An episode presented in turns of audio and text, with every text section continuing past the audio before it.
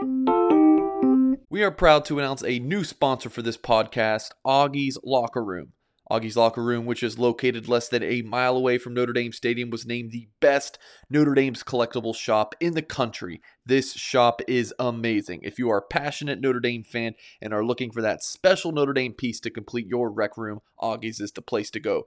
They have a wide selection of Notre Dame stadium pieces, jerseys, helmets, autographs, and one of a kind Rockne items. They have an exclusive Joe Montana signed items. If Augie's doesn't have it in store, he will find it for you. Visit augieslockerroom.com or stop in at 1811 South Bend Avenue and see the vintage helmet display dating back to 1890. augieslockerroom.com or call 574 277 NDND. Welcome to Budweiser's weekday sports beat. Touchdown, Chris Tyree! Yes! 98 yards! On Sports Radio 960 WSBT. Wide open, touchdown Notre Dame! Lorenzo Styles. Here's your host, Darin Pritchett. 539 at WSBT, my co-host on Game Day Sports Beat, powered by Michelob Ultra, Saturdays here on WSBT Radio is Tyler Horka, the Notre Dame football beat reporter at Blue and Gold Illustrated, blueandgold.com. He joins me right now to offer his perspective on whatever we witnessed on Saturday as the Irish knocked off by the Stanford Cardinal 16 to 14. Well, it's fair to say, I don't care if you're a fan or a media member, nobody saw this coming. Now, if Notre Dame won by three or four points, okay, that's possible because this team has flaws and they just can't have a bad day. And, well, Tyler, they had a bad day and they lost to this Stanford football team that had found so many ways to lose over the last year. But they got some help from Notre Dame and they walked away with a 16 to 14 victory. I'm just going to start with this. You were there for Coach Freeman's presser on Saturday and again today, but mainly on Saturday. And this is something I just kind of touched on in the opening segment. Someone counted, he said, execution 27 times in that press conference on Saturday. And I think for Irish fans, they're looking for answers to how this football team can lose 16 to 14 and also if you're going to say execution 27 times well give us more details why this is a problem and i don't know if we're getting that really answered clearly at this point so let me just start with this there are some people tyler that believes the cupboard was empty for notre dame when brian kelly left I have a hard time saying that is the case. How would you evaluate the program that Marcus Freeman inherited from Brian Kelly? Yeah, that's definitely a case of revisionist history, if anyone is saying that, because it was just a month and a half ago. This was a top five team in the country, and all the hype was at college game day in Columbus, Ohio, and everybody thought, hey, this could be an awesome opportunity for Notre Dame to win one of those big games that Brian Kelly had such a hard time winning. Well, guess what? Notre Dame lost that game and looked pretty feeble offensively in doing so. Did some good things defensively, but ultimately Ohio State was too much in the second half. CJ Stroud made the winning plays, and nobody on Notre Dame, either side of the ball, made the winning plays. So a month and a half later, two losses in addition to that one later against teams that Notre Dame was a heavy favorite against in, in both of them, both at Notre Dame Stadium. And everyone is saying, oh, well, this was never set up to be successful. Then what were those same people saying when they were so excited for that game on September 3rd in Columbus? I'm sure everyone was like, hey, this is Notre Dame's opportunity to get right back in the college football playoff conversation and be one of the front runners. Well, Ohio State is off and running still, and they are in that conversation. And Notre Dame is simply trying to win three of the next six games to make it to a bowl. So I I do not think that the cupboard was bare. And anyone that says Brian Kelly left because he saw this coming, there's no way that Brian Kelly, if he was here, would envision a three and three football team. And I don't think Notre Dame would be three and three No. if Brian Kelly was here either. I think they'd find a way to beat Marshall probably and, and also to beat Stanford. So you're talking about a Brian Kelly special in that you're five and one and you lost to Ohio State because you can't win the big one, but wouldn't you take five and one over three and three right now? And I'm not, I'm not saying Marcus Freeman is a 500 head coach and it's not going to work out. It's way too early to go one way or the other. But just in terms of what Marcus Freeman inherited, he inherited a roster that was one game away from going to the college football playoff last year, one ranking away. This was a number five team in the country in the ranking that determines who goes off to the CFP and who's the odd man out at number five. That was Notre Dame, and that was less than a year ago. And yeah, you lose the quarterback who who was pretty good and was was an able pocket passer, and you lose a really good running back in Kyren Williams. But I don't think anyone is sitting here saying Notre Dame is three and three because Kyren Williams isn't here, or Notre Dame is three and three because Kyle Hamilton is all on the Baltimore Ravens now. Notre Dame is three and three because there's been some questionable in-game coaching. There's been some questionable execution, if you want to use that word, and, and he uses it a bunch. But he, there is a point to be made that these guys aren't making plays. The question is, why are they not making plays? Is it the coaching? You have to blame the coaching a little bit because they're the ones that are supposed to get these guys in the positions. There's another cliche: positions to succeed. So, just to answer your your question again, this was not a bare cover. This was I mean, I predicted nine and three at the beginning of the season, but that was mainly because this is a really tough schedule. Look at look at the mm-hmm. three three of the teams Notre Dame still has to play. Syracuse is undefeated. Clemson is undefeated. USC just lost to a top twenty team in Utah at Utah. So the schedule was hard, and I always thought Notre Dame was going to succumb to that with the first year head coach, but I didn't think they'd be three and three at this point in the season. I didn't think two of those losses would be to teams that they easily should have beaten a common message I get on Twitter is well, Brian Kelly left because he knew he didn't have a quarterback. A, money is the reason why he is no longer the head hmm. coach at Notre Dame. And number two, I will stand pat. I think Brian Kelly would have went out and gotten a grad transfer quarterback before this season because he was still in winning mode, trying to get to the playoff, trying to win a national championship, and he was not going to go into the season, I think, with two inexperienced quarterbacks. I think he would have went and gotten that guy. Now, what I would love to know, I wish I could have been a little fly on the wall when Marcus Freeman became head coach I'm sure he had that conversation with Tommy Rees. Do we need to go get a quarterback? In fact, I believe he has answered that question, and they decided they did not need one. That was their choice. They felt like, I guess I'll use my own words, they must have thought they had at least one quarterback that could lead them to the playoff because that is the goal that the team had talked about in the preseason. So I just, the whole empty cupboard thing, I think that's just people reaching at this point. And right now, it's all about, as you talked about, how in the world can this football team get better executing? And I think it's mainly on the offensive side of the football, but there are some tweaks, obviously, that need to be done on the defensive side of the football. Right now, I think as we, as media members, I know the team can't look at it this way. I think as we go through these next six ball games, it still has to be figured out is Drew Pyne a guy that can help this football team at quarterback next year? If they don't get a grad transfer quarterback and we're having a Buchner Pyne conversation again, is he good enough to get them where they want to go? And that performance on Saturday was concerning because 75% of his throws was with a clean pocket. And Tyler, he threw under 50% in that ball game. So this was a head scratcher and a major step back for him. It was, and just when you think that he had turned the corner, and not really turned the corner, just when you thought he was playing well and maybe playing at his full potential, and he might have been. Maybe that is the best Drew Pyne could be in the game against North Carolina, in the game against BYU. That works against most teams. It should have worked against Stanford, but when you complete less than 50% of his your passes like you like he did, and just off the mark too. You look at the Braden Lenzy throw. Marcus Freeman talked about it in his press conference today. He's got to hit that. That's a touchdown. And Braden Lenzy doesn't get many opportunities like that. And Tommy Rees was talking about him last week, saying you need to get the ball in his hands. That was a perfect opportunity for about a 20, 25 yard touchdown strike. And Pyne let it go. And then a lot of other times, Marcus Freeman has talked about this because he's been asked a few times in the last 48 hours.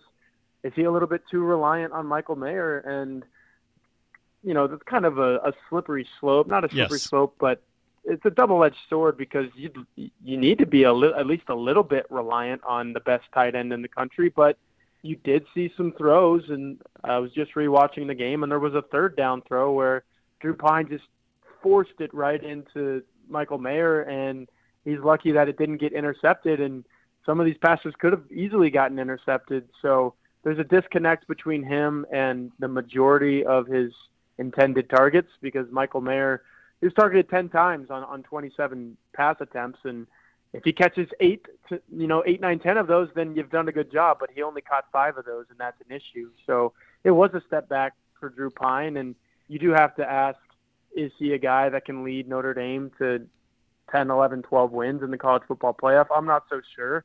We draw the comparisons to Stetson Bennett, and that's his friend, a former walk-on who's had a heck of a story, but if you don't have a defense like Stetson Bennett did last year, and this year's is even really good at Georgia, and you don't have five star talent all around you at the skill positions, the running backs, and all those things, then you can't be a Stetson Bennett type of player and win a national championship. And I know he may be better than we give him credit for, but this Notre Dame team is not as good as that Georgia team or even anywhere close to it. So you have to start from the quarterback out. And if Drew Pyne isn't the guy, then yeah, you you have to think about next year maybe bringing in somebody. And right now they are slated to not bring anybody because they don't have a commit in the class of 2023. And mm.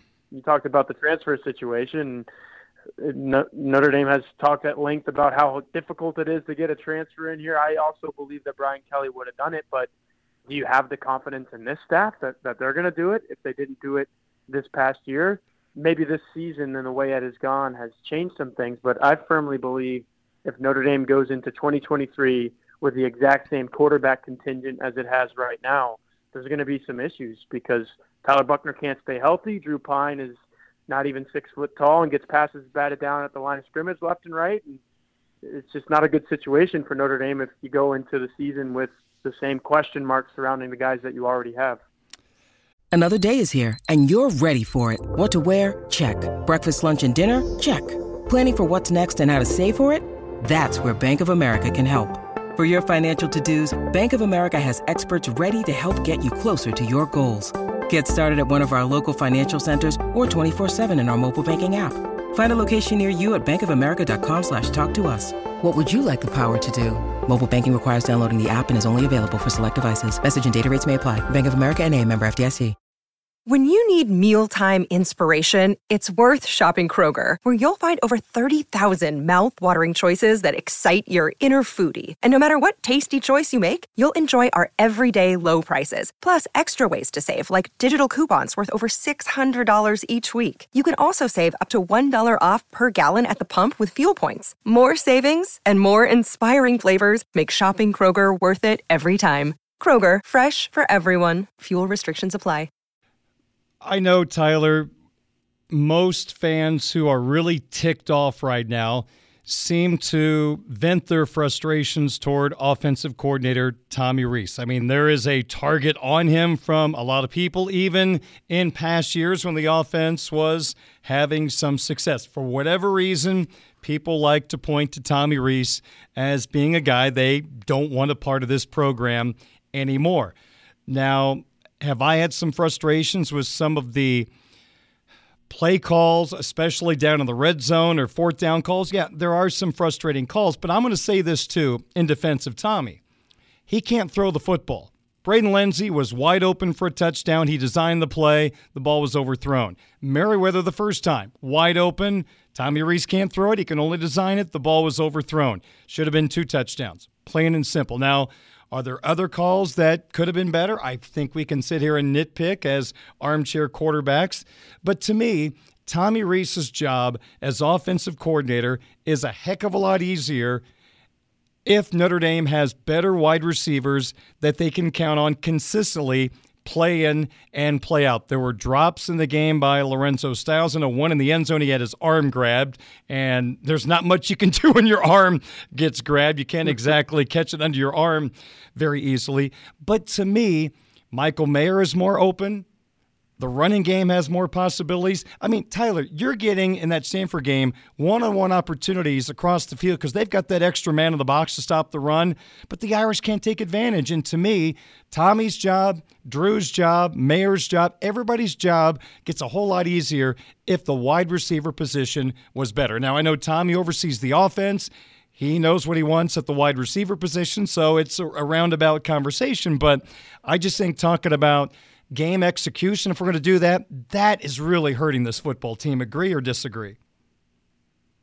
Oh, absolutely. And um, everyone was nail on the head type of talking over the off season when they look at the depth chart and the roster and they say, "Whoa, we only have this many guys at wide receiver, and and this is who these guys are, a, a bunch of guys who are unproven." Well, here we are six games into a season and they're still not proving themselves. You mentioned Lorenzo Styles. I thought he had a pretty poor game, to be quite honest with you. And I know they take away that one where he was being held because that's a penalty, but there were other instances where the ball was in his general vicinity. And I think there are playmakers on these other elite teams that we talk about, and even not the elite teams. How many times do you flip on a game and you're like, whoa, how did that guy make that catch? Or, you know, maybe it pops up on Twitter and two uh, directional schools are playing, and, and some guy makes a play. You know, there have been a bunch of teams that have made plays on this Stanford team in the last couple of years. That's why they hadn't won an FBS game since early October of 2021, and they get on the field against Notre Dame, and, and these corners look like guys who should be playing in the NFL on Sundays, and it just doesn't make a whole lot of sense.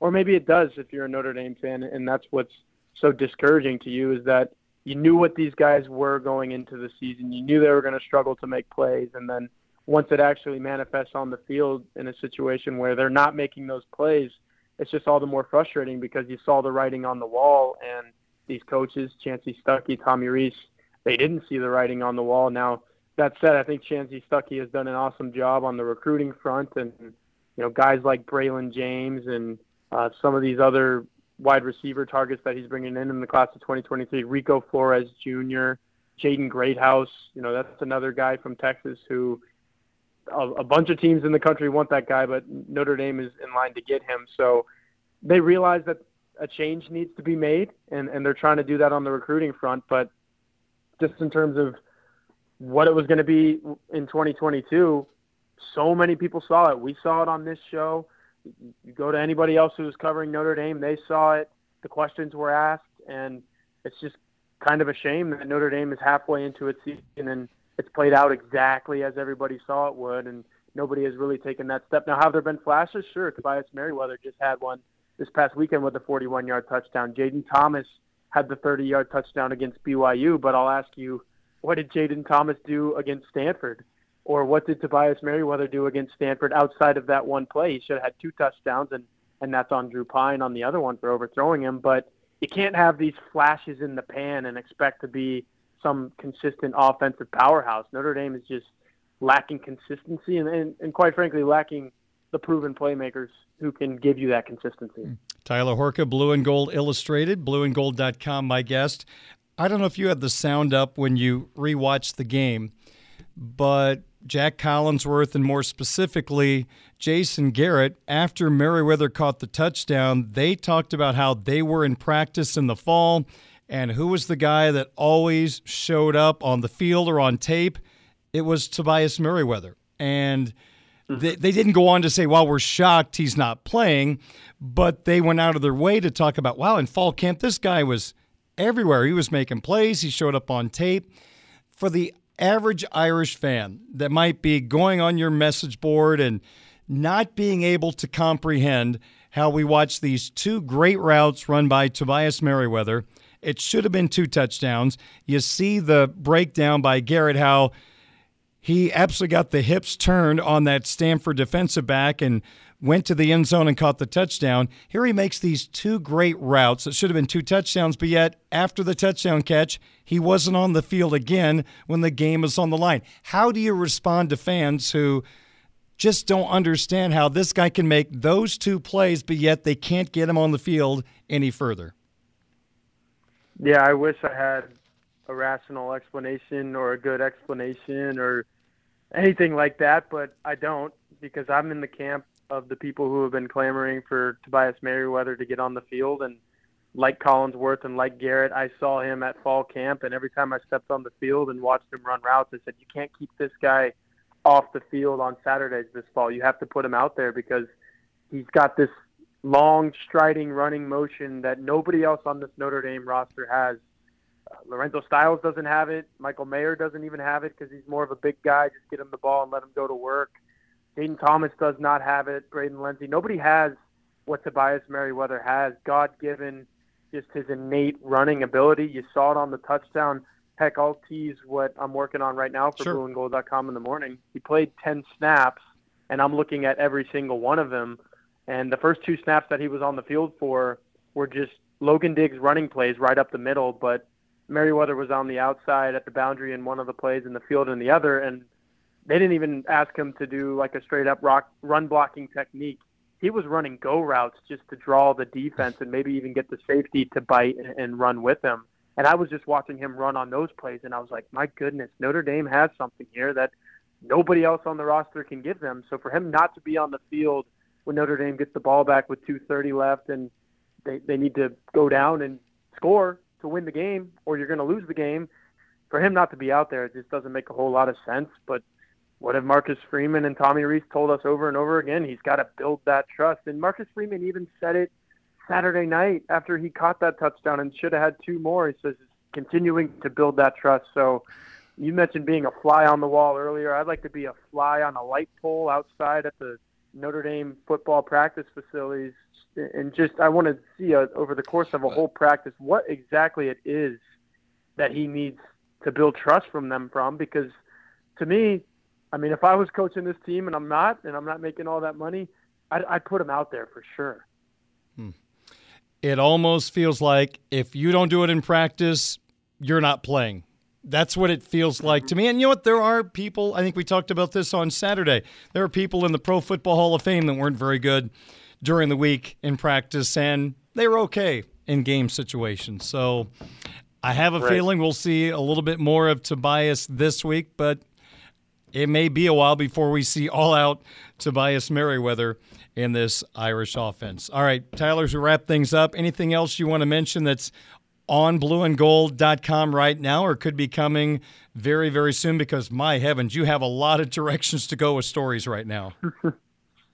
Yeah, that's the thing about covering a team that's kind of middling like this. It's not, you know, I've got friends that cover Alabama and they say it gets a little boring. I guess they got a little bit more to do yeah. after this this past weekend, but in the general sense that there's not much they can do. But yeah, go go ahead and read my coworker Patrick Engel's rewatch. I think he does a brilliant job with that every Monday morning. And then, like I said, I'll have something on Tobias Merriweather out in the morning. But we've got recruiting content. There was a big commitment with Jeremiyah Love this past weekend. My co coworker Mike Singer has that covered, and then uh, probably less intensive on the UNLV centric stuff this week. But uh, I, I think the bigger thing at hand is just figuring out what the heck is going on with Notre Dame and go to blueandgold.com and, and we'll have that all covered for you because uh, it's just a, an interesting time for Notre Dame football right now, to say the least. And not to pile on, but CJ Carr kind of plummeted in the on three rankings, the latest ones He they did. have. So I know Mike has a story on that as well at blueandgold.com. Well, thanks for doing this. Greatly appreciate it. And I guess we'll have a lot to talk about on Saturday. I'm not sure how much it'll be about the game itself uh-huh. because it's going to be a hard sell. I'm not sure how many Peacock, Peacock subscriptions are going to come about from this game, but it will be an interesting week building up to that contest. So, always good to be with you. Thanks for your analysis, and we'll be looking forward to reading more at blueandgold.com.